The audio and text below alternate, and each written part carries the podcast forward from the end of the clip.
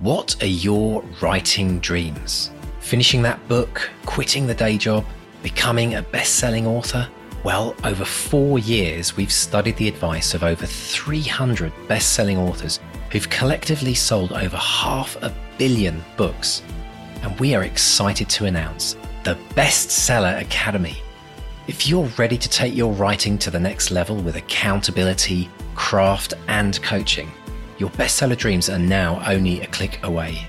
To find out more and apply, visit bestsellerexperiment.com forward slash academy. That's bestsellerexperiment.com forward slash academy. Let's run the show.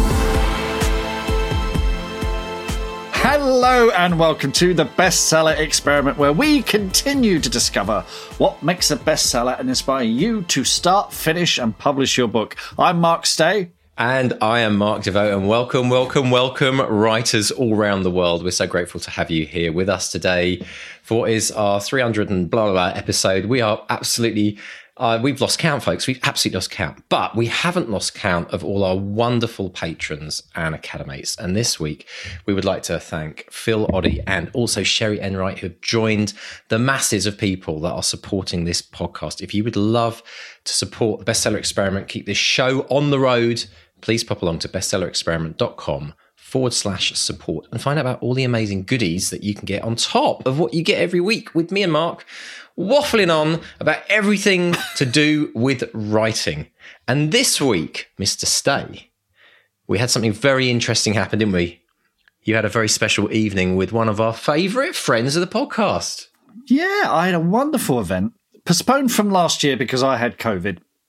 So it was supposed to come out the week my book came out, um, but it, it, happened last week. Uh, we a wonderful event at Waterstones in Canterbury with the one, the only, there'll never be another, Mr. Ben Aaronovitch, and we were there to celebrate. Originally, it was supposed to be we were going to celebrate ten years of the Rivers of London, and now we're celebrating 11 years of the Rivers of London. So it doesn't have quite the same ring to it, but it was great. We had a full house, really great crowd. Um, I sold all but two of my books, which was ace. Wow, um, so- three. Very good. Sorry, I couldn't help it. No, I know you bought hundreds. I know you bought hundreds, Mark. but it was great. And here's the thing. Here's the thing. Ben was very. Ben has mellowed Ben really? has mellowed. Or what? or you're the one who wound him up. I'm just saying oh. he was he was oh. yeah he was he was you know mellow and wise wow. and generous and you know it uh, was a brilliant evening day. It was really good the, fun. Really, definitely really probably fun. the latter mark. I, I take full responsibility for the Bryan Cranston interview, for the Ben Aaronovitch interview, yeah, yeah. and everything else that ever happened. No. It was dodgy. That's great. So tell me about like so you, you say you, I mean, reflecting back eleven years. I mean, River of London. That was that was the big. That was really the start of it all for Ben. Really was in terms of book writing. I mean, he'd, he'd done a lot of stuff before then, Doctor Who and all kinds. But yeah, yeah. Well, it's um, yeah, it was a it was a, a life changer for him. And what I'd forgotten, I don't know if he mentioned this when we spoke to him, but he was saying that you know he was in his words, he said he was facing bankruptcy. You know, he couldn't pay you know his his rent. He couldn't. You wow. know, he was running out of money. So he got on with it and he wrote something that became, you know, a phenomenon. And, uh, you know, there are now books and comic books and, and all kinds of incredible stuff. Now, the, it was filmed and is being edited at the moment, and then it'll be legal. Um, and then it'll go. then it'll go on YouTube. It's not. People have said is it an official podcast thing? It's not. But once the the video is live, we'll share it far and wide so you can Brilliant. all can all enjoy that. But it was it was really good fun. It was really good to see him again. It was his first event uh, since uh, I think October la- or September last year.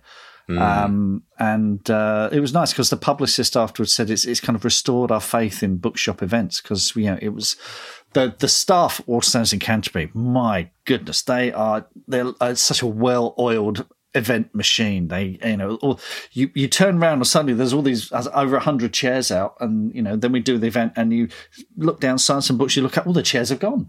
You know, it's so smoothly run. It's um, uh, just fantastic. It's, it's it feels so nice to be back doing those kind of events. Now, I do have to ask, Mark, on behalf of all our podcast listeners around the world that couldn't make it to the event, did did it come up? Long time listeners will know what I'm talking about. Was Very, it reference? just one tiny reference, ah, one nice. tiny tiny nice. reference, and uh, and it was it was just a you know, and it was one of these things. A couple of people tittered in the audience, you know, they know.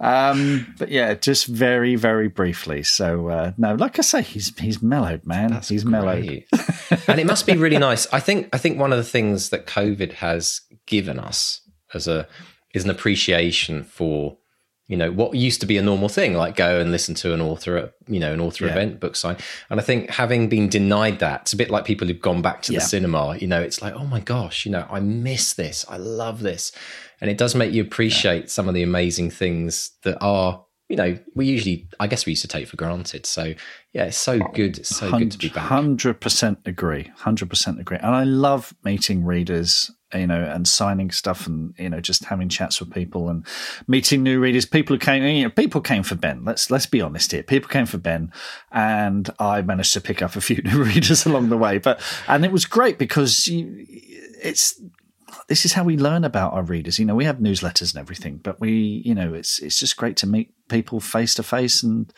and get excited about books and reading and stuff like yeah. that it does make it's one of those things you know i've always dwelled on this thought for many many years about the kind of solitary life as a writer and it, it's not just the writing bit but it's the the reading bit as well that you don't ever really get to hear the stories from your readers unless they they go to the real real effort and it is a huge thing very few people you know, despite you think, oh yeah, J.K. Rowling must get like mailbags and mailbags every single day. But the reality is, even for best, best, best selling authors, they rarely get a letter. They mm. might get an email. I think mm. a lot of people think that because they're so successful or because they're this big name, that they're untouchable or unapproachable. But I did this experiment and I've talked you've, about it. You have done it a lot. I've done it you? and it you've, worked. Terry yeah. Pratchett, I got a response within 24 hours, emailed him. Um, I did it with. Um, I mean, probably four or five different authors. Did you do Tom Clancy? Tom Clancy, Tom yeah. Clancy? Tom Clancy yeah, was, was the first in 1994 four because that was when he had an AOL address and email was just starting. And I thought, I wonder what happens. Send that email. And he sent me a one line response, but. Never contact me again. Yeah, yeah, exactly. exactly. That, that was it. Your IP address has been traced. Um, but no, actually, for people that missed when I said that on a previous episode, it was a really beautiful email. I just, I was reaching out to lots of different successful people to ask them what it was that drove them to to to be to do the thing that they did. And yeah. you know what do they think? Looking back what was the thing? And i said to tom clancy i asked him what drove you to kind of want to be an author and write a book and, and publish and be successful? And he simply said this one line. He said i wanted to see my book on the shelf in a bookshop. That was mm-hmm. it. That was his big big big driving goal. And i know for a lot of authors that is that's the moment isn't it? It's like it's it's so weird because that's that's the first thing you ask of people who join the academy, isn't it? You know, yeah. So you yeah. think about it, that goes all the way. The academy goes all the way back to 1994, and you asking that question. Absolutely, because it's. I think if you can actually visualize what that thing is that you would love to happen, it, it's the thing that gets you through those really difficult days, the days when you can't write, the days when you're not feeling motivated, and the days when you think it's never going to happen. Is it's that little voice in your head saying, "Yeah, but what if?" And I always get that every time I walk into a into a bookshop or anywhere where I'm inspired. It just something bubbles up inside me, and I think a lot of a lot of authors who are writing, you know, they just need to go to another they just need to go back to a bookstore once every couple of weeks two three weeks and just go to that place where their book would be in in the alphabet you know and actually look work out who they're going to be between. And we've said that on the the, the academy actually. You'd actually go there and take a photo of yourself pointing at the place and share it. Because it, it kind of makes it real. That is like you know it's like it's waiting for your book. It's not like will my book be published? It's like this slot on the shelf in this bookshop is is waiting for my book. So I better bloody hurry up and write it. And uh, yeah, it's kind of fun. It's kind of fun. But so much of this kind of stuff to talk about because we have an amazing interview today, don't we? Well, talk about emailing people out the blue. Beth Miller just dropped us a line. There was no publicist. There was no, you know, uh, Beth Miller just got in touch and said, "I'm not sure if I qualify as a bestseller." And as as you'll listen to the interview, she clearly does qualify as a bestseller. But she's the author of six novels, uh, two nonfiction books. One of the novels, Starstruck, has a lot in common with Back to Reality, uh, which we talk about quite a bit.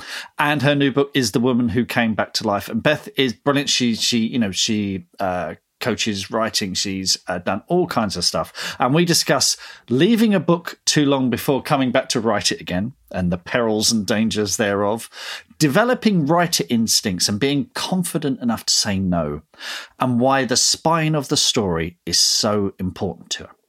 This is brilliant. And for all of you folks out there like me that have been writing things for years and never published, you're going to love this one. This is going to inspire you. so let's have a listen to Mark chatting to the lovely Beth Miller. Beth Miller, welcome to the bestseller experiment. How are you today? I'm good. Delighted to be here. Thank you, Mark. Oh, absolute pleasure. I just want to take you up on something before we jump in, because you sent us an email, you know, saying, "Oh, I'd love to come on the show," and you said, "You said here." I'm not really a best selling author, though my fourth novel, published by Bookouture in 2020, sold about 40,000 copies, as did one of my non fiction books. Now, Beth, if one of my books had sold 40,000 copy, I would commission a milliner to create a hat with a big neon sign that says best selling author blinking on and off. And you've done it twice. So I think you're more than qualified to come on the show. Well, welcome to the show. Um, but this is the thing, you've had an extraordinary career, haven't you? It's, you've, you know, you've, uh, there are six books, two nonfiction books. Uh, you've been published by, you know, a number of different publishers. Um, so yeah, it's it's going to be fun talking about uh, your career. But let's start. Let's start with uh, a book that I think is going to be very close to the hearts of me and Mister D because uh, it has quite a bit in common with Back to Reality. Tell tell us about Starstruck.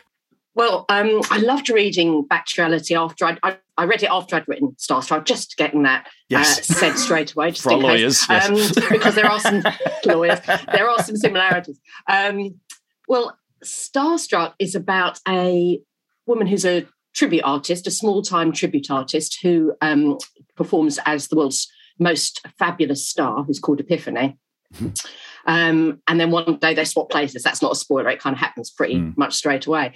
Um, but the the inspiration for it came from several places. Um, I love tribute acts. I've always loved tribute acts very much. And uh, there was a great thing on the Graham Norton show a few years ago where he had this segment which is on YouTube. It's totally brilliant, where Adele Oh, yeah. takes part. Have you seen this? She takes part wearing prosthetics in an Adele looky likey competition. Yeah. And um, I absolutely adored it. And I, I especially loved that no one, none of the other Adeles who'd obviously, you know, studied her hugely, knew her as probably better than she knew herself, but none of them knew it was her until mm. the moment she started singing. Yeah. And a shiver went up my spine. I was like, oh, you know, that there's something that can't be faked. Yeah. And um, so that was one of the inspirations for it. And I just thought, what would happen if a tribute artist and the person that she portrays did swap places?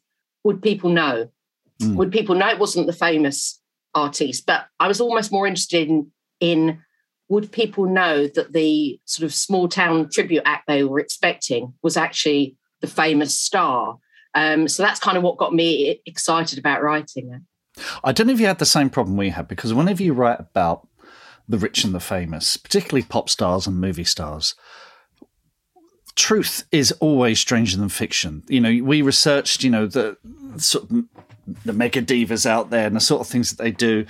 And you just think, well, I, we couldn't put that into a book. No one would ever believe it. I mean, did you have the same thing?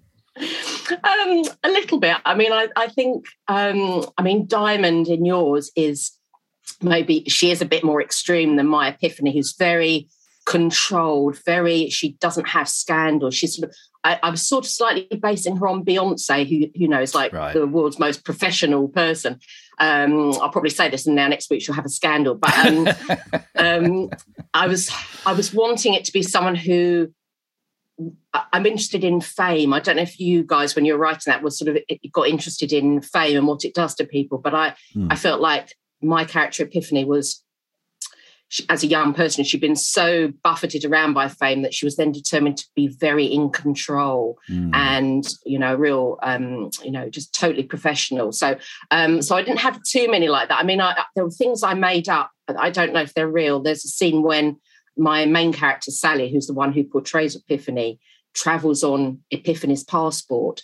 And obviously that's incredibly illegal. And I and I didn't know if any of that would be possible. But I just, you know, I whenever I do something like this in fiction, I always say letters of transit. I don't know if that means anything to you, but um, it's my shorthand for doing something that probably couldn't happen in real life, yeah. but you can probably just about push it through. It comes from Casablanca because mm. the whole MacGuffin in Casablanca is they all get desperate to get their yeah. hands on these letters of transit, yeah, yeah. but that's not a real thing. But no one knows it's not a real thing. You know, you just buy it. exactly, exactly. In, in, the in the universe of the story, it's the thing that's you know you just go oh, okay that's kind of, it's one of those things if you just say it with confidence if you say it you know it's like walking around anywhere with a clipboard. You look like you belong and a high vis you look like you belong there. And actually so much of writing is about that isn't it? Just saying yeah this is the thing. And the reader goes oh okay. If, if you show just a little chink of doubt they'll pounce on you. But it's having that brazen confidence which is a lot to do with being famous as well, isn't it? You know, but it's um, oh, it's fantastic. Uh, I mean, it, it, what's interesting is Epiphany sounds like a much more modern pop star, whereas we based, I, th- I think, our diamond was you know a little over the hill, looking at this younger upstart taking over uh, and doing doing terrible terrible things so this is it listeners you can you can read both books they, you know they complement one another um, but yeah in a i mean we have a a sort of Bardo State ley lines, um, you know, cross universe kind of thing going on. So I'm sure one day they will they will clash into each other. And, and oh, I'd love to see that. That's fan fan fiction alert. Get out there, folks. Uh, someone else write this. Um, but you've got a, a, new book out as well, "The Woman Who Came Back to Life," which is a bit different. Tell, tell us about the woman who came back to life. Yes, um, in fact, Starstruck was the aberration um, because I mostly, mostly my books have been women's commercial, um, more or less. Um, and Starstruck was unusual in that it was a more of a comic novel. Um, but yes, if you read Starstruck first and then read The Woman Who Came Back to Life, you would be thinking, oh, she's really lost her sense of humour. Um, slightly bafflingly, one of the Amazon categories for The Woman Who Came Back to Life is humorous literary fiction, which worries me because um, I think someone if someone buys it thinking they're in for a good laugh, they're going to be a bit bit traumatized. Um, so this is about an older woman. I like writing about older women actually, um, who is uh, currently, as as the book opens, leading a very um, quiet, austere life in the, in a lovely little cottage in the middle of a wood in France with her husband, who's kind of cut off ties from her family and, and her previous life in the UK. And then, you know, it's a novel, so of course, life comes crashing in forcing her to kind of reevaluate just about everything. Um, so it's, I suppose, coming of age is obviously something that's always used about young people growing up, but this is a woman who's 52. But I still feel in some ways it's a coming of age novel. It's about her reckoning with a lot of things that she pushed away. Um, and there's sort of slow reveals about what was really going on in her life. And it's very much about her relationship with her father, who it was a very difficult relationship, and there's a lot of things about that. So yeah, yes, I wouldn't say it's it's not a rollicking, uh, roaring on, roaring out loud book, but um, it's people have sort of said, you know, it's very emotional and the emotions are very real, um, and it's very. Um, I think people are finding it sort of quite resonating with sort of the, if you know if you've ever had any stuff going on in your family, which pretty much everyone has, then I think people find it quite resonant. So um, I'm glad about that. But that's that's the thing, though. Uh, emotion runs through everything you write isn't it? Um, it? Even your book on the Archers, there's there's passion behind that. There's you know that's not to say that one emotion is more worthy than another, is it? These are all we write to make people move. If it's to make them making them laugh, in my experience, is much more difficult than you know frightening people or thrilling people or whatever. So it's uh, you know emotion for me. Uh, a film, a book, piece of music works if I'm moved. I don't know about you. I mean, that's a, that's that's a success for me, isn't it? Yeah, I, that's I absolutely agree. It's about finding something that you know that touches you in some way, and then you're just in. You're just it's, whether it's a character who you relate to, or just something that feels like you have an, an understanding of what the creator's trying to say. That's when you really get absorbed in something, which is you know what I think what what we're looking for in a piece of art, whether it be a book or a film or whatever. You're just looking to get caught up in a different world, aren't you? Yeah, make, making that making that connection. Let's talk about uh, your road to publication because um, the, I, have been I've been doing some digging, Beth, and I, I think it all started for you when you first uh, won a two pound book token. uh, this is big money. Uh, you know, money. if people, you know, kids today uh, can barely appreciate the thrill of getting a, a, book token in a school prize or whatever. But it, tell tell us how it started for you.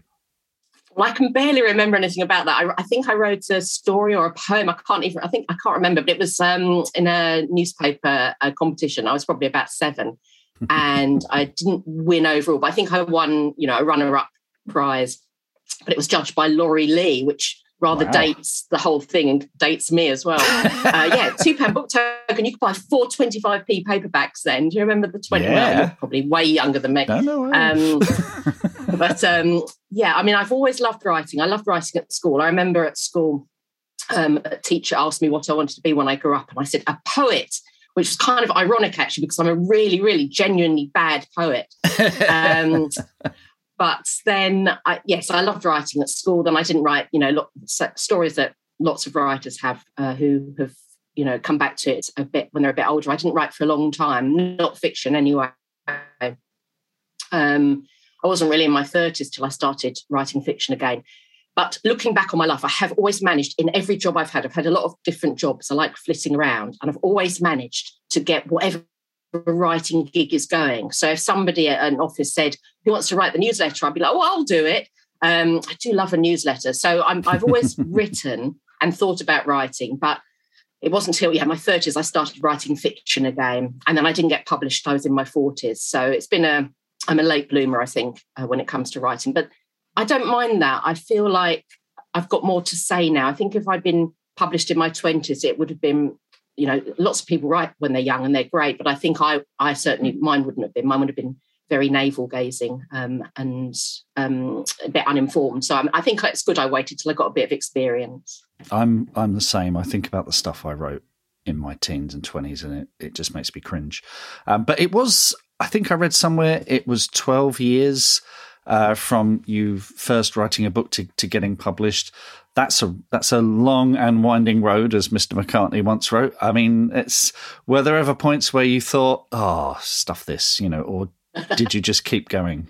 Well, obviously, you oh, kept oh, I going. Thought, I thought stuff this every day, well, I mean, twelve years, sort of. I mean, you know, I obviously wasn't writing every day for twelve years. That would be completely um, incredible. But um, what I did was a real rookie mistake. That when I'm coaching writers now, it's one of the few I don't have very many general rules about writing, but it's one of the few general rules I have, which is you can't leave a book alone by itself for too long, or you know, like a toddler, it will wander into the road, and you know, you, you will just lose sight of it. Um, but that's what I did with the first book. So I wrote, um, you know, I wrote a few um, chapters in a flurry of excitement to start with, and then I put them aside, probably I don't know, for about a year, and then I thought, oh, I'll write some more. And anyway, it took about four years just to finish a first draft because I was messing about. Then I had children and I had other jobs and other things. And and then so it got to the stage where every time I went back to the book, I pretty much had to read the whole thing to remember what I'd written because I couldn't remember it. And I had a few disasters along the way. There was one point when I was I had little children, so getting clear time was unusual, but I was going on a long train journey somewhere up north. And I was really excited. I thought, oh, I've got, you know, journey there and back. I reckon I've got about eight hours of solid writing and I knew what I wanted to write. I wanted to write a particular chapter, the big chapter, you know, where the big mm-hmm. thing happens. And so I was very excited about that. And I did. I, you know, I I was I sat on that train and I wrote there and back and I wrote this great chapter. And when I got home, I discovered that about three years earlier, I had already written that chapter. and I'd completely forgotten. And and I wish this, I would, you know, if you know if I was making a film of my life, it would obviously be that the new version was better. But in fact, the version I'd already written was better. It was more solid, um, and so I swore there and then. I didn't stick to it immediately, but I swore there and then never to let so much time go by with writing a book that I've completely forgotten things I've written. Um, and so I've stuck to that. So all the books since have been yes, you can write much quicker than twelve years. If anyone out there's thinking yeah, 12 years, that sounds about right. uh, it doesn't have to be 12 years. 12 years was a lot of faffing um, and leaving the book for years on end. So, you know, the, the second book after that I wrote in eight months, which is a bit more like wow. it. And since yeah. then I, I can do I can do about it takes me about a year thereabouts to do a book. So I have learned how to do it. But when I coach people, I try and help them jump over that big puddle uh, for why it took me 12 years so that they don't have that same disastrous uh, feeling of, you know, this is never going to end. I'm never going to finish this book. So I think finishing that first draft is it's it's easy to underestimate how important it is to finish that first mm. draft mm. and feel like yes, I can actually tell a whole story. Um, so yeah, yeah, it doesn't have to take twelve years, but that is that is my sad tale. It is um, it is an error that I think, and I've done it. You know, you you end up rewriting the same thing again and again and again, and there has to come a point where you put that aside and you move on and you write the next thing, and it's fresh and it's different, and you don't end up writing the same chapter twice. yeah, I really don't think that's a great idea. I'm not recommending that as a technique at all. I've also you also told us that you're you're rubbish at titles. Is this a, a blind spot for you? Tell us about that. I have published eight books now, and not one of them has a title that I came up with. I think that must be some kind of record, surely. um, in, in, you know, in the beginning, I came up with titles, and they were often not great. But publishers would always just, you know, be really polite and say, "Oh yes, uh, we like that, but we think we can do something slightly stronger." And then they do something completely different. So the last few books, I haven't even bothered to give my own title to just knowing that there's there's no point. There's no point me expending energy on it because everyone thinks my titles are rubbish, including me.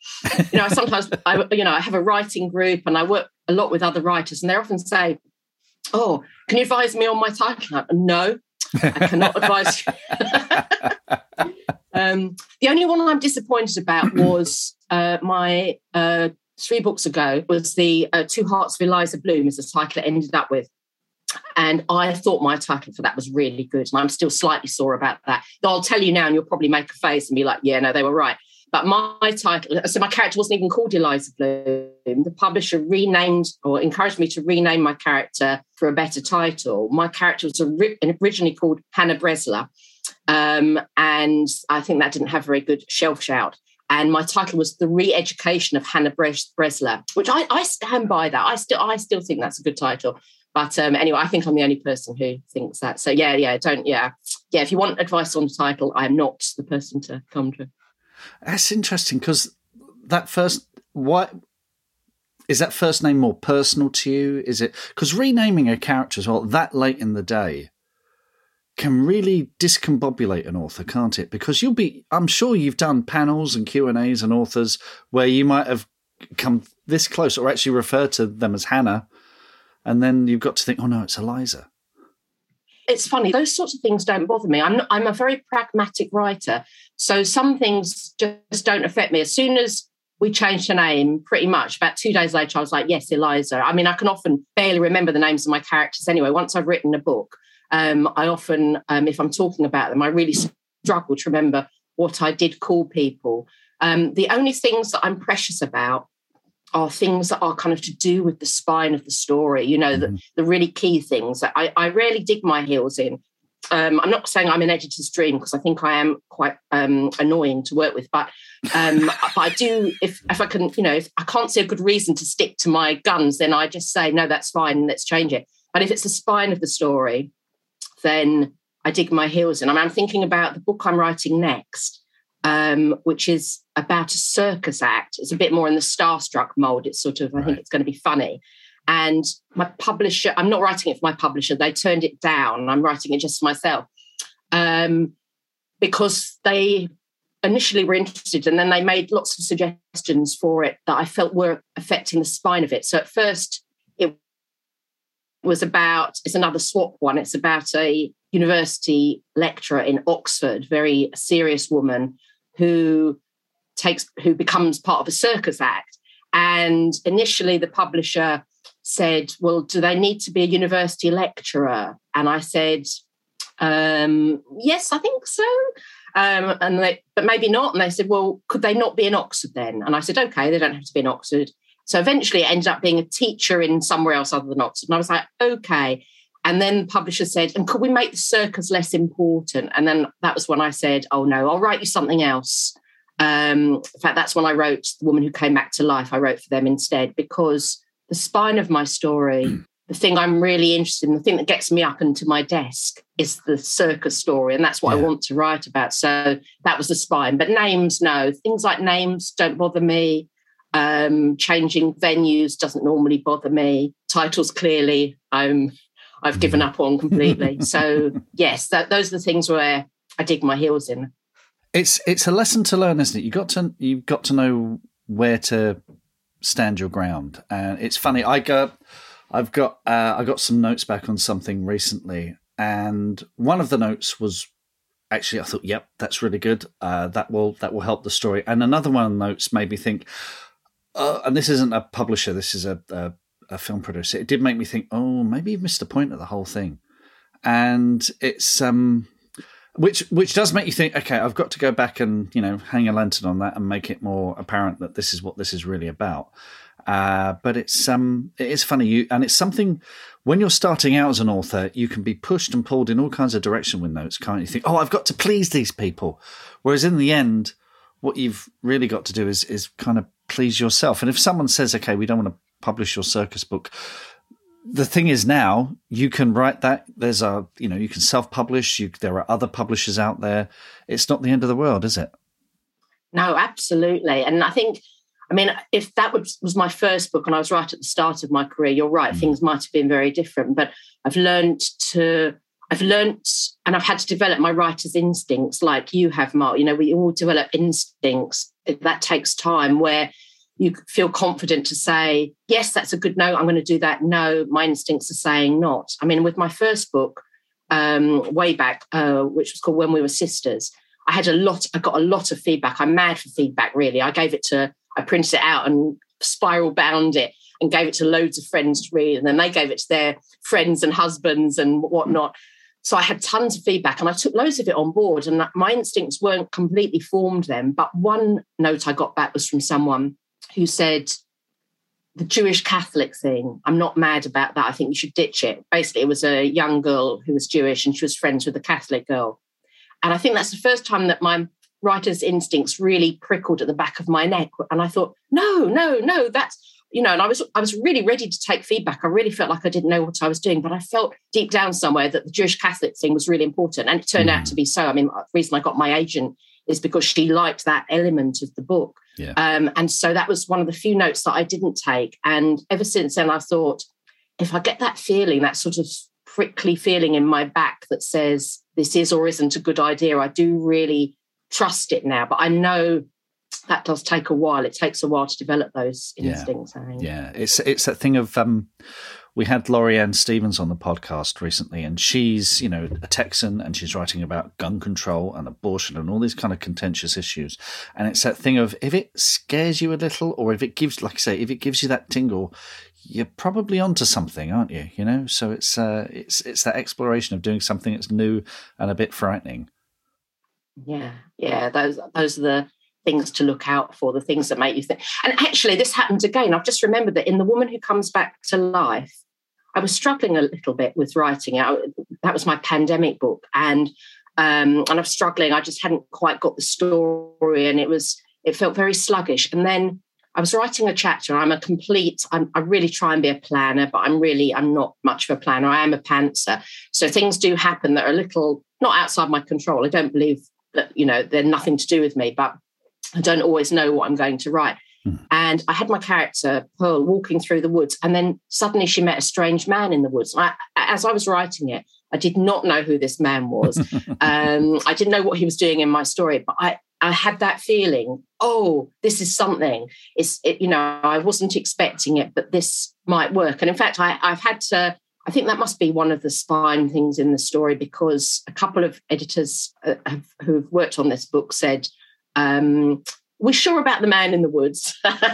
And um, and i've said yes no I, I, I can see why you think he could come out and i can see that I, he could come out without really affecting things too much but i really like him and i think he needs to stay. So i kind of stuck to that and i'm glad i did because i do think that part of the story works. Excellent excellent stuff. So what's coming next beth? You've got the circus book um, but what's uh, what else is happening in your in your world um, I'm having a slightly quieter year writing wise, I think. I just, I did, you know, Starstruck came out in August last year. The Woman Who Came Back to Life came out in January, just gone. Um, and I have been working quite hard. Um, so I just need a little, I'm going to do the circus book quietly this year without setting myself very difficult deadlines and then see if anyone likes it. And I'm, I mean, I, I, say this, and then the other day I woke up with an idea for a short story, which doesn't happen very often. I'm not much of a short story writer, but so I've been writing a short story the last few days just for fun. Uh, but I'm doing lots of things around writing. So I do a lot of teaching of writing. Um, uh, I'm teaching. I'm I, I, teach for Arvon. I'm doing another Arvon this year, which I absolutely love doing, and I teach for local universities. And I do a lot of one-to-one book coaching um, for people.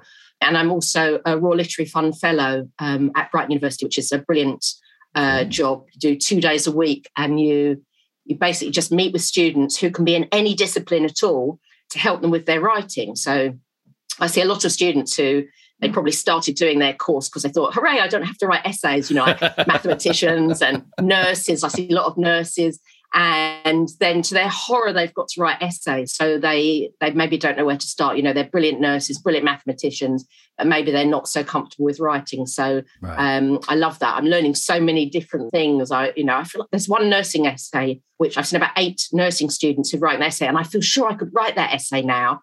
Um, uh, it's just really interesting. I'm just seeing lots of different disciplines, artists and scientists. So that's a great job. That's two days a week, and that's keeping my brain active. Uh, hmm. So I think, yeah, quiet year of writing my circus book just quietly and seeing what happens. And of course, obviously, if any um, one suddenly says they want to make a film of Starstruck, then I will be all over that. Uh, so there's no no fear about. But strangely, that I keep refreshing my email, but no one has yet, Mark. I don't know why. It's baffling, isn't it? Uh, talking about it, I, I just saw you tweet something just the other day, uh, and you said just bought my own book by mistake while wildly refreshing the page to look at its ranking. This is, yeah, I, I, I, I think a lot of authors can relate to that. I don't think I've ever bought my own book by mistake, but t- tell us how that happened. Oh, I was just okay. So the woman who came back to life, who came back to life, whatever that title is, the woman who came back to life, um, uh, was doing quite well last week. It was um, it got into the top hundred in in Kindles. Uh, it went to 96, not that I've been checking. Yeah. So I was very excited. I basically just every, I don't know, I, I, I, for some reason, every 10 minutes I was refreshing. I don't know why, because I know that Amazon doesn't update it every 10 minutes, but I was just eagerly, and then my mouse just slid and it just slid onto buy now. Uh, and I've got this stupidly sensitive mouse. I'm just blaming the mouse. I'm blaming. I'm blaming yeah. my computer. I didn't need to buy it because I had it already. Yeah. But um, I and then and then a friend of mine accused me of doing, you know, a Brian Epstein, like you know, going around and buying all the Beatles singles with "Love Me Do" to try and get into the top. So um, it wasn't. It wasn't that. I don't think my one will make huge difference. But, um, yes, I'm a bit mortified, but obviously not so mortified that I didn't feel like sharing it. Um, just yes. Yeah. well, uh, uh, best of luck with everything that's coming. Uh, folks, if you want to find Beth, uh, it's bethmiller.co.uk. Uh, look her up there. And thank you so much for speaking to us today and hope to speak to you again with your hat on next time. Thank you, Mark. It was brilliant. Thanks for having me on. Oh, you've got to love, you've got to love a good story about getting to that finish line, hey? What an absolute trooper Beth is. Like she really she really went round the houses, didn't she? But she got there in the end, and now you can't. Nothing can stop her. It feels like round the houses in a train on a long train journey. Yeah, literally. that, I mean that that thing of re and I've done it. I've I've I've not done a whole chapter, but I have done things where I've I've you know had a go at it, look back and say, oh, God, I've already done this. I've already done, and you look and as she says, it's the new thing isn't necessarily better.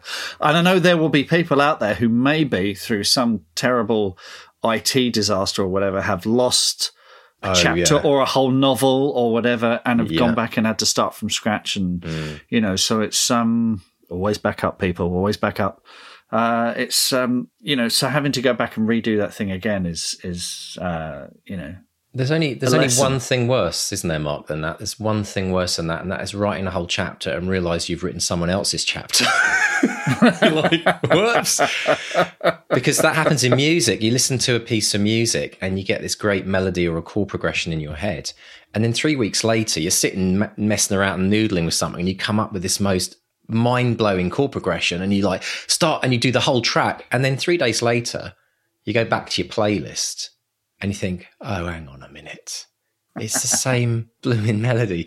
And um, but it is fascinating, and I think it, it's a really important lesson for all of us to remember. I mean, Ben talking to Ben Aaronovitch, he he always mentioned that one of my favorite quotes of the whole podcast. If you if you don't continue to write, you know, frequently, your characters will get bored and, and leave. Um, yes. Beth had quite a different take, you know, like a toddler wandering out into a road. I mean, it's kind of like, yes. whoa. But, but at the same time, it's a really important lesson because the longer we take, the longer it takes.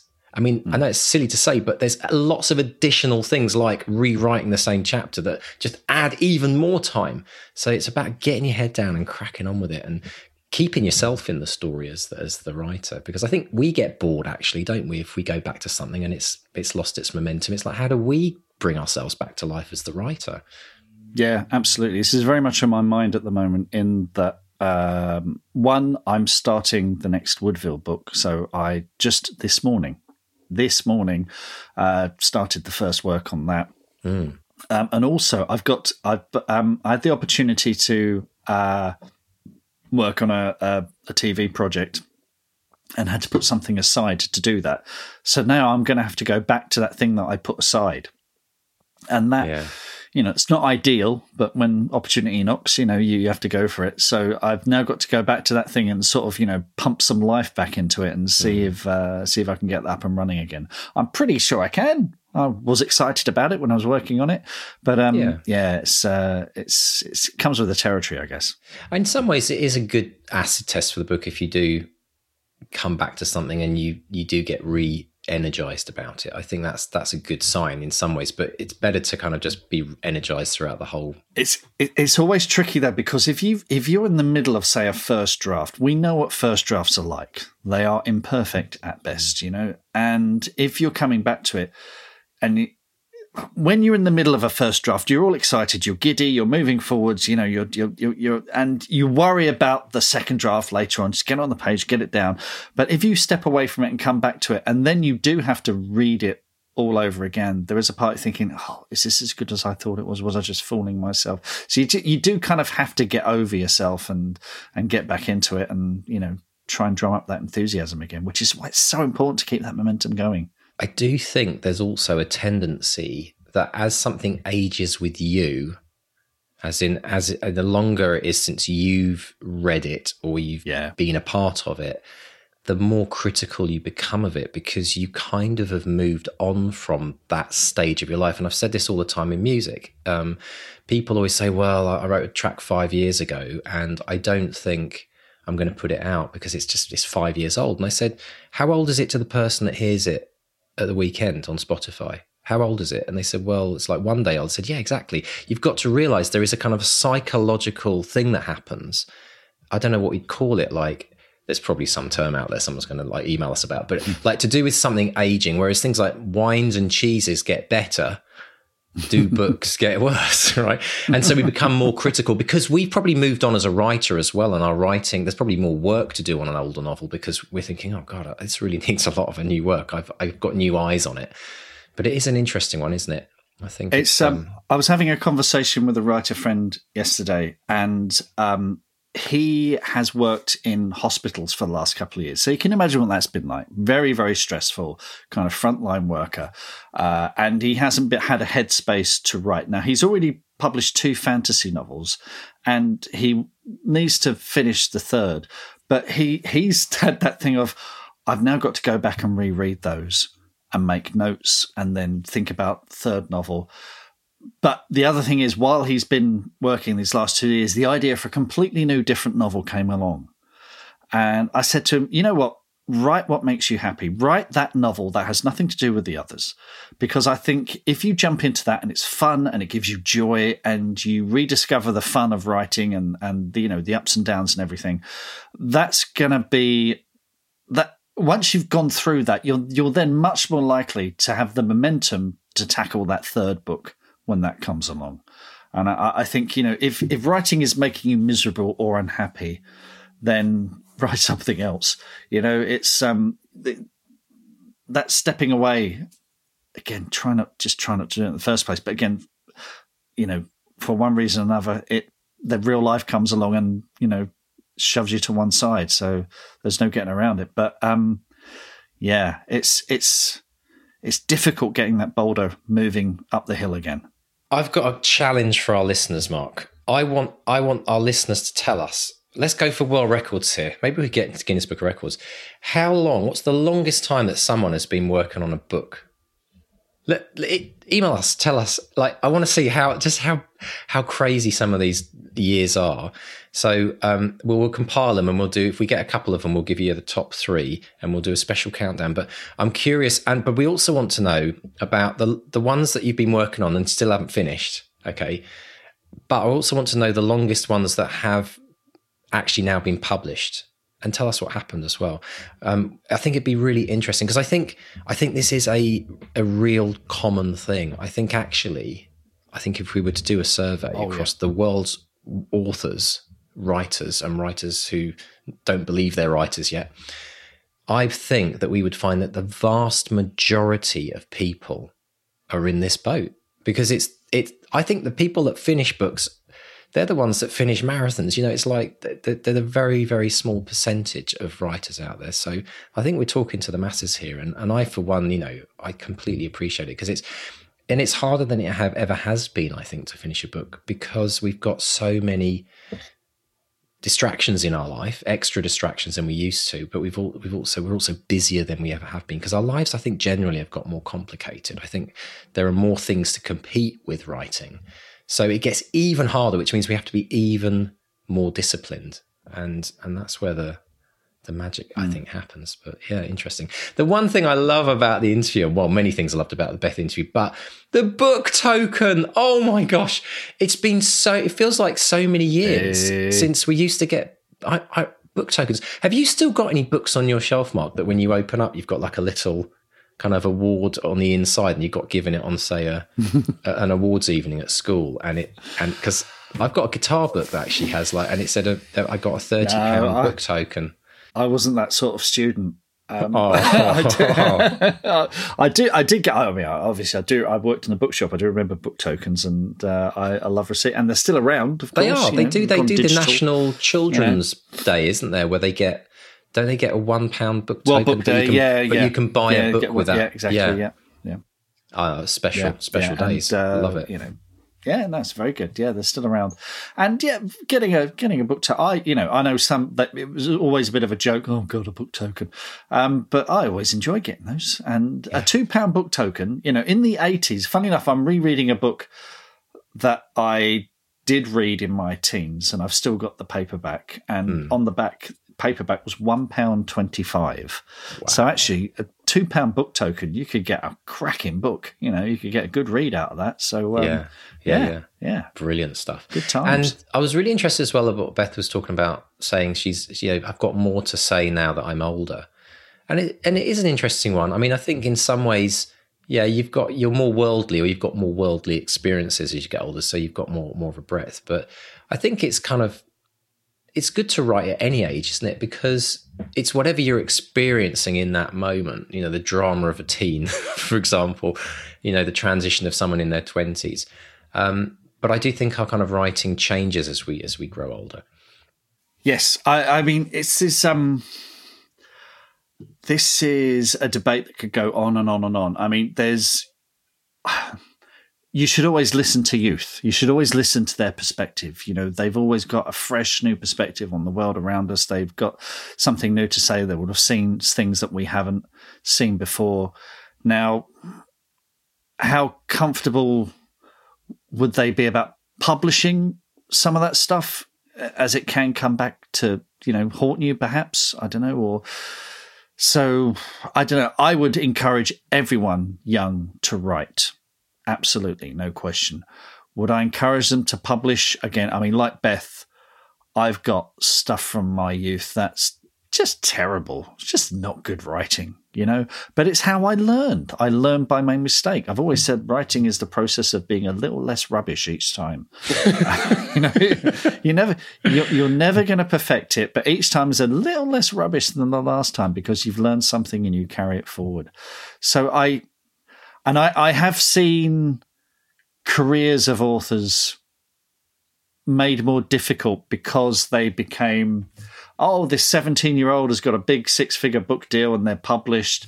And the trouble is, that's just such a red flag to critics who tear into the poor kids. And, you know, it can be, it can be really traumatizing and really, really difficult and unfair. But, you know, that, that's the world around us. And, um, I would hate to see someone's career nipped in the bud simply because they went out too soon.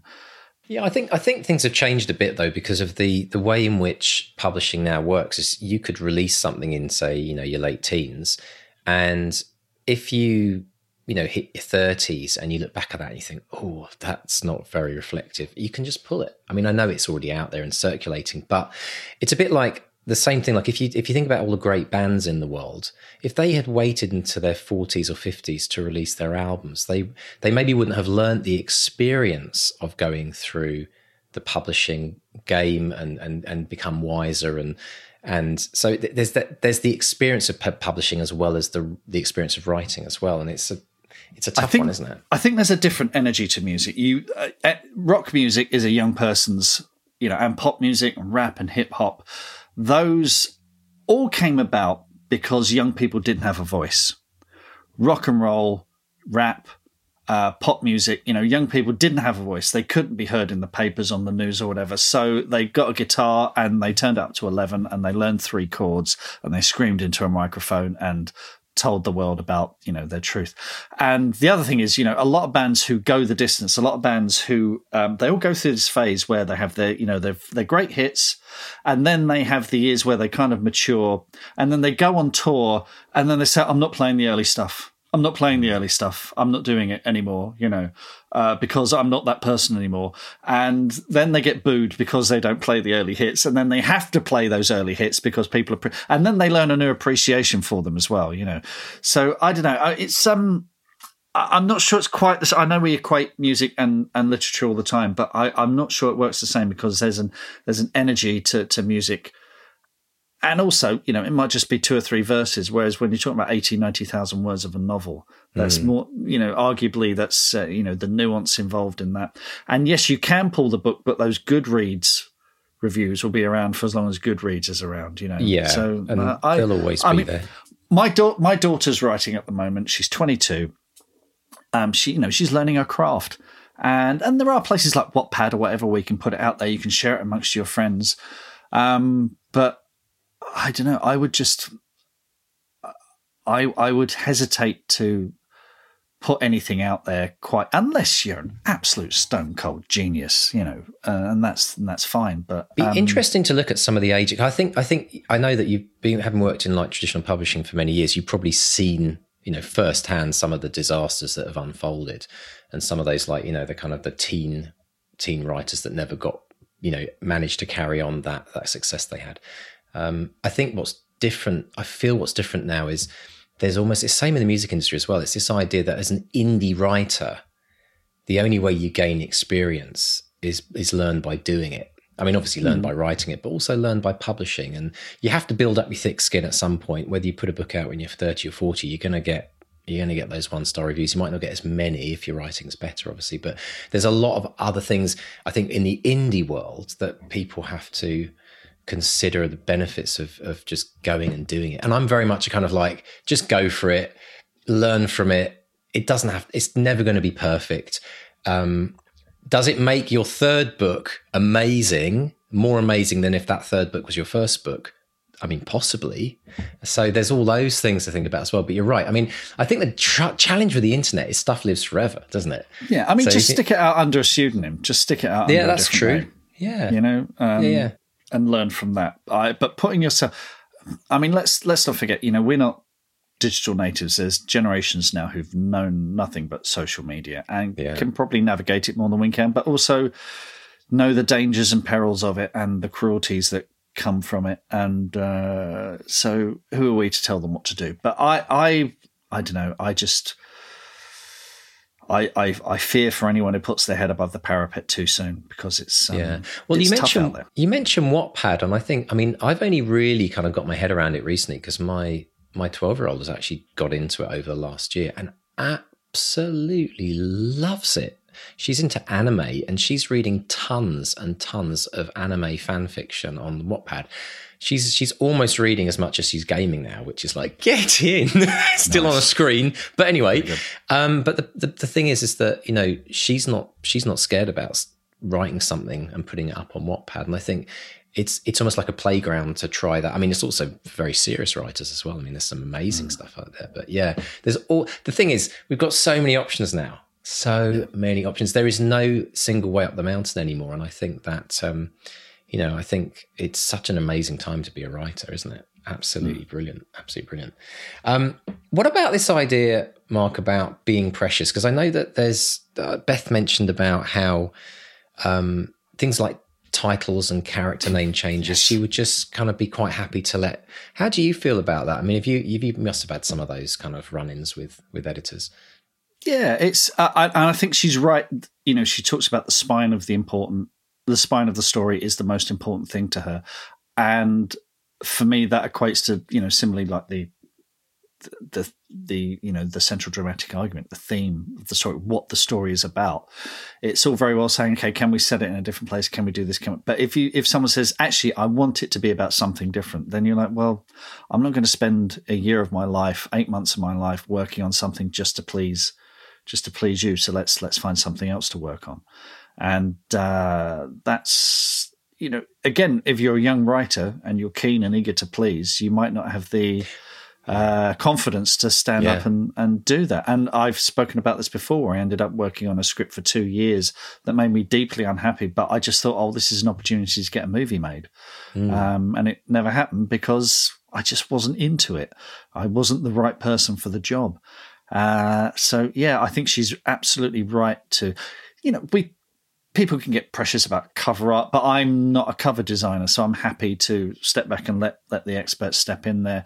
Eh, when my editor and copy editor make suggestions, I always take those very very seriously.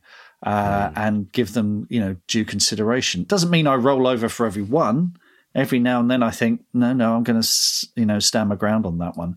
Um, and yeah, so you you, we talked about developing a thicker skin. You also develop a confidence. You develop uh, instincts, like she said. You know, you, you develop writer instincts. Writer you get this kind of yeah. spidey sense for what's right and what's wrong, and that comes about simply because the more you do it, the more you know who you are as a writer, and where you're coming from and what your voice is and what the things you are passionate about. And if someone says, well, I don't quite like that, you, you have the confidence to say, well, it's worked for me before, or I know what I'm doing with this. Just, you know, hear me out. Mm. It does. You're right. I mean, you develop, I think you develop a bit of writer's confidence or, you know, whatever world you're living in, the more you do of it, the more you realize that you don't need to accept the very first publishing offer you get. You don't need to sign up with the very first agent that actually shows interest. Um, and I think you know we see that with a lot of um, longer time authors who've had that successes, and just the very fact that Beth would say, "Hey, why don't we work on something else?" That's fascinating, isn't it? To actually just say, "Well, let's let's work on a different book together." I've never heard that said before out loud, but you know, I think it's a confidence to say, "Well, you know, if this album's not working, let's try something else." So it's not something yeah. sometimes about the author; it's sometimes about a specific book, isn't it? Absolutely. I had a, funny enough, I had a phone conversation yesterday. Now, um, I pitched this. There hasn't been an announcement yet, but I'm going to sneak this out. Simon and Schuster are doing two more Witches of Woodville books. Hasn't been wow. announced. So, you know, Congratulations. Shh, don't, tell, don't, tell, anyone. I think there's going to be an announcement.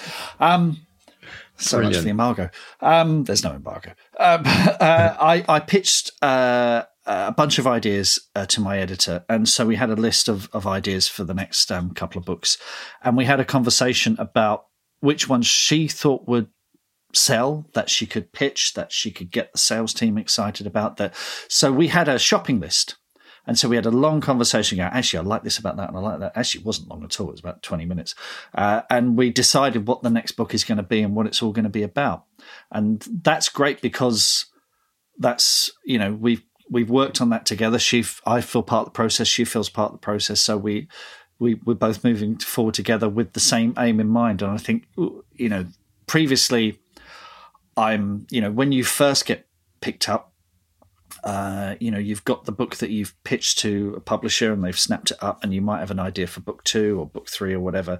But when you get picked up again, it becomes a lot more collaborative. Mm. Where and you've also learned something about those books now that they're out, now that people have read them, now that people have given you feedback and, and critiques, and you think, okay, yeah, this is what works, this is what they like, this this is the stuff that hasn't worked so well in the past, uh, and we haven't done this before, so let's do that. Let's do something new. But these things, these things, you know, people, yeah. So it's it's um it's a slightly different process, and I really want the publisher on side with that because when they feel they're part of it, they're much more likely to bang the drum and get you promotions and Yeah. get you, you know, it's uh, get you out there. And you only get picked up again if the book's been successful as well. So there's also proof in the pudding that you know the concepts have worked. There's there's there's a belief. I guess there's a kind of a belief in the author when you first take them on, but then there's a knowing. You know, book three, fours, and five. You know that you've had. You know this is this is evolving, and you know it's been successful. Because I mean, at the end of the day, they're a business as well, and they have to look at the numbers, Yes. isn't it? Right. So that's awesome. Fantastic news. You guys slipped that one out quietly. Well, I, I probably shouldn't be telling anyone this, but um, we'll we'll we'll snip it out if you get the old email because we But, haven't uh, actually we haven't actually signed anything yet. That's the thing. Ah, well, it didn't it didn't stop them before sticking up your uh, your cover before you you'd done the contract, yeah, yeah. right? So brilliant stuff, brilliant. I love it. And then just to finish off, I I just love that story that Beth mentioned about accidentally buying her own book. Uh, easily done. That one click on Amazon, absolutely the most dangerous button ever invented in in e-commerce. I mean, how many people have done that? Goodness knows what shows up at some people's doors. I'm all for it. Even worse, if your kid's been on your iPad, game over. well, that's it. If, if you just go, bet- Alexa, buy Back to Reality in paperback. There we go. There's a few sales in the bag. Sorry, everyone. Brilliant stuff. Excellent. So, what's been happening on social media this week, Mark? Ah, lots of good news, lots and lots of wonderful news. So where do we start? So uh yes, um Poppy T. Perry, uh, who uh, is a member of the BXP group. Uh, she's uh, she's super proud to be on the honorary mentions for the Scooby Undiscovered Voices 2022, uh, and she, her her her work Dead Real has been recognised by Scooby, which is the and I can never remember this Society for Children's book writers and illustrators.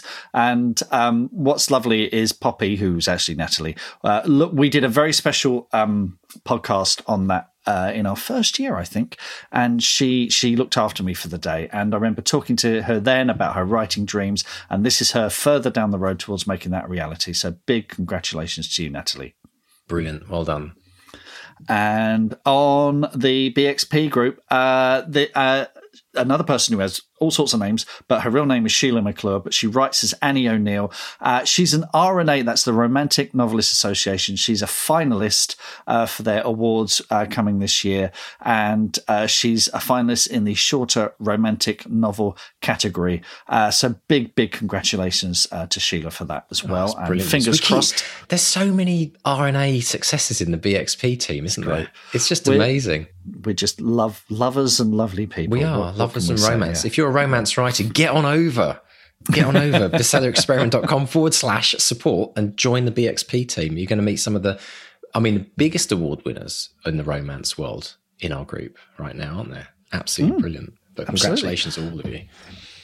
And then on the Academy, Becky Wade uh, announced, she said, Today I published book two in my YA trilogy. Hooray! Now back to writing book three, which I'm hoping to complete in the Academy. And this is the Aura Jax series. And so book two is The Spark by R.J. Wade. Uh, and if you want to get started, why not check out book one, which is Aura. A U R A, uh, Aura Jax Book One uh, by R.J. Wade. So huge, huge, huge congrats to Becky there uh, because, you know, book two in a trilogy, book three in a trilogy, it's all amazing stuff. Massive momentum there, Becky. Really, really great news. So, yeah, uh, if you've got, you know, if you've got good news, get in touch. Let us know. Let us know your wins. Uh, come and find us on social media. Uh, on Facebook, we're Bestseller Experiment. Twitter and Instagram, we're at Bestseller XP. Uh, or if you go to bestsellerexperiment.com, you'll find the contact tab there and drop us a line. And if you've enjoyed the show, subscribe, rate, review, tell your friends, tell your writer friends, share us with your writers group, spread the word as far and wide as you possibly can. And if you would like to join us in the Bestseller Academy. If you'd like Mark and I to become your personal life and craft coaches in writing, please do pop along to academy.bestsellerexperiment.com. We can't wait to meet you and hear about all of your writing dreams and take you on this incredible journey with all these other amazing academates. So, folks, just remember if you have been writing a book for the last 25 years and you still not finished it, get to the finish line you have to get to the finish line before you get to the finish line without being too morbid about it. Get that book written, folks. Make it this week where you start that daily process, 200wordchallenge.com. Write 200 words a day. You don't even have to think about it. It will finish it will literally write itself each day. So get over to 200wordchallenge.com. But we want to hear about these stories. I want to hear about in a year from now, 5, 10, 50 people that email us and say, Remember that episode where you talked about finishing book? Well, I pulled it out, dusted it off, and have done it. And we want to know that we are helping and inspiring you to get across that finish line, folks. I'm gonna I'm gonna dig out my earliest because the Witch of Woodville, the Crowfolk, uh, started as a different series. It was contemporary. Didn't it? Yes. When was it's that? Can you remember? It's, it's at least ten years ago. Wow. It's at least ten years ago. So ten years is not going to be uncommon. People are going to go, "Oh, yeah. I spent ten years in this." Not uncommon at all. Yeah. So absolutely. don't feel bad about that if that's uh, if that's where you are. So uh, yeah, yeah. Brilliant. Dig that Dust it off. Dust it off. Can you beat Mark's 10 years? Let's get them finished, but start them today and get to that finish line. Whenever that will be, just keep working towards it, folks. So keep up, keep it up. Don't get down. And have a great writing week. It's a goodbye from Mark 1. And a goodbye from Mark 2. Goodbye. Goodbye.